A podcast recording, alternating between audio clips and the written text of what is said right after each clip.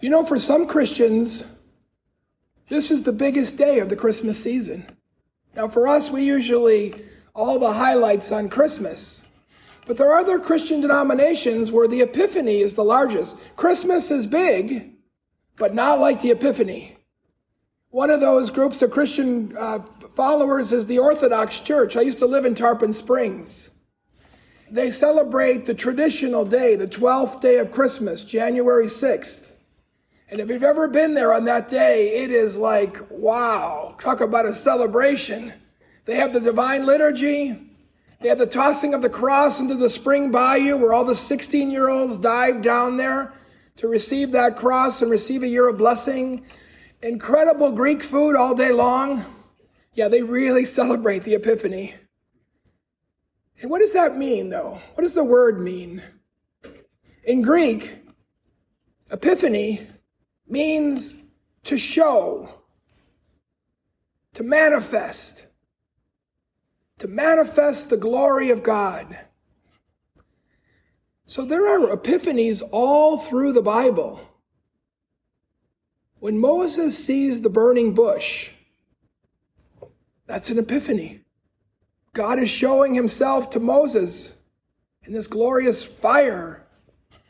At the end of the rain, the 40 days and 40 nights, when Noah sees the rainbow in the sky, it's an epiphany of the love and mercy of God.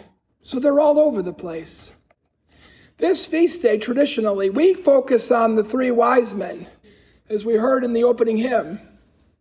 But really, there's three moments in Christ's life, traditionally as Catholics, that we celebrate on this day. We moved the celebration from January 6th to the Sunday near January 6th. And the reason the church did that is there were less and less people going on January 6th. In the church, we felt like we can't miss this feast day. Let's move it over to Sunday so that everybody in the church can celebrate this great day. There's three moments in Christ's life that are traditionally celebrated today. Obviously, the star and the three wise men. It's a manifestation of the glory of God, the Savior coming into the world. And those three wise men symbolize that Jesus came to save the whole world.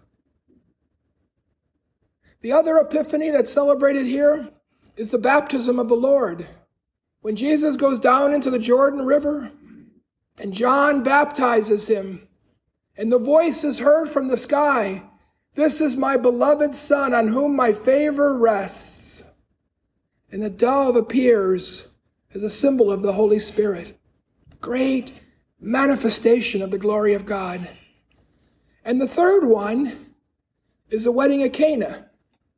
Right at the beginning of John's gospel, when Jesus turns the water into wine, his first sign to symbolize all the great things that the Lord will do through his miracles in his 3 years of ministry here on earth. But you know, there are epiphanies in our lives all the time. And I thought it would be good today to focus on some that we experience so that we can connect to these great epiphanies and maybe even get more grace from them by realizing they still happen. God still manifests his glory all the time. I want to tell you about two of them. One is pretty dramatic, and the other one is more like an everyday one. A priest friend of mine, this is years ago, he walked into the room of a hospital, and you never know what's going to happen when you walk into a room of a hospital. And he walked in there, was a man there in the bed, his wife and his son. And he didn't know that the man was dying of cancer. And he was in tremendous pain. I mean, it's hard for us to even imagine, unless you've had that kind of disease and felt that kind of pain, what it was like. He was asking the nurse, "Bring the morphine." So he wasn't in a great mood.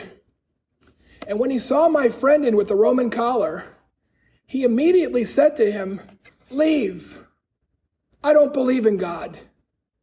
Go." Now, my friend is Polish, and so am I. And one of our cultural characteristics is stubbornness. So he didn't leave.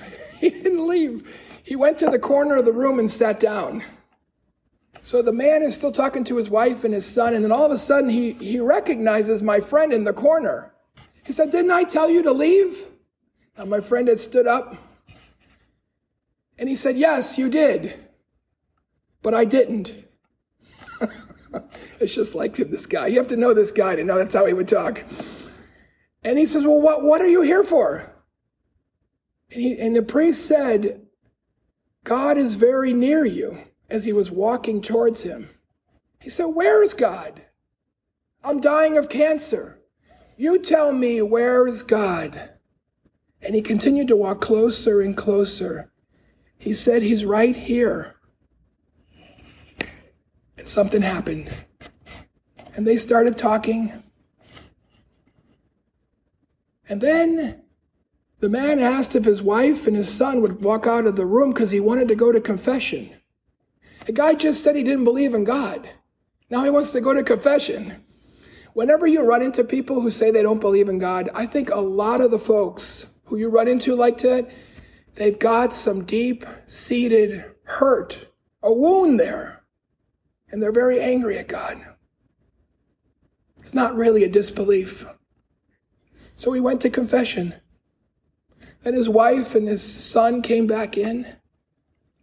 And my friend witnessed the man saying to his wife, I can't quote it exactly because it's been a lot of years since I heard the story, but it was basically this. He told his wife, "I've not always been a good husband, but I want you to know I love you, and I'm sorry." And then he turned to his son and said, "I haven't always been there for you as you deserved, but I want you to know how proud I am of you." It was a wonderful healing. And that family said afterwards, he died a little bit after this. They said, "We're so glad that that happened." Can you imagine if he had died, all the unresolved feelings, the anger about the relationships, regret, and then maybe guilt about feeling angry about someone who just died. It was a great healing. And you know how the story ended? This is true. This is a real story. So the nurse finally comes in with the morphine. And he says to her, "I don't need that anymore. I just got the best medicine I could ever have received." Now that is a dramatic epiphany. The glory of God, his love, his mercy. Let me tell you about an ordinary one. I used to work at St. Lawrence in Tampa. And one of the priests who used to help us out on the weekends was a Franciscan priest. His name was Father Rock. People love Father Rock. I don't know why, but he never wore shoes when he said Mass. He had socks on, but he never wore shoes. And there are all kinds of stories going around about why that is. I don't know. He told homilies that people could really relate to. He sang often in his homilies. But here's the epiphany I want to tell you about. We have a school there, like you do here, and the sixth graders were going to confession. So I was talking to the sixth graders about how to go to confession, just a little reminder, encouraging them about the form and their act of contrition. And then I told them who the priests were going to be, who were going to help out. And as soon as I told them Father Rock is going to be here, these sixth graders started cheering. I'm thinking to myself, I've never seen anybody cheering to go to confession. In fact, there's a kid in the back row, he's going with a fist pump. I asked those kids later on, because Father Rock, actually, I asked them this after he died. He died on Christmas Day 4 years ago. And I asked them, "What did you see in Father Rock?" And they talked about how kind he was. How whenever you asked him for anything, he would stop, he would sit down, he would talk to you. I think they saw Jesus in him.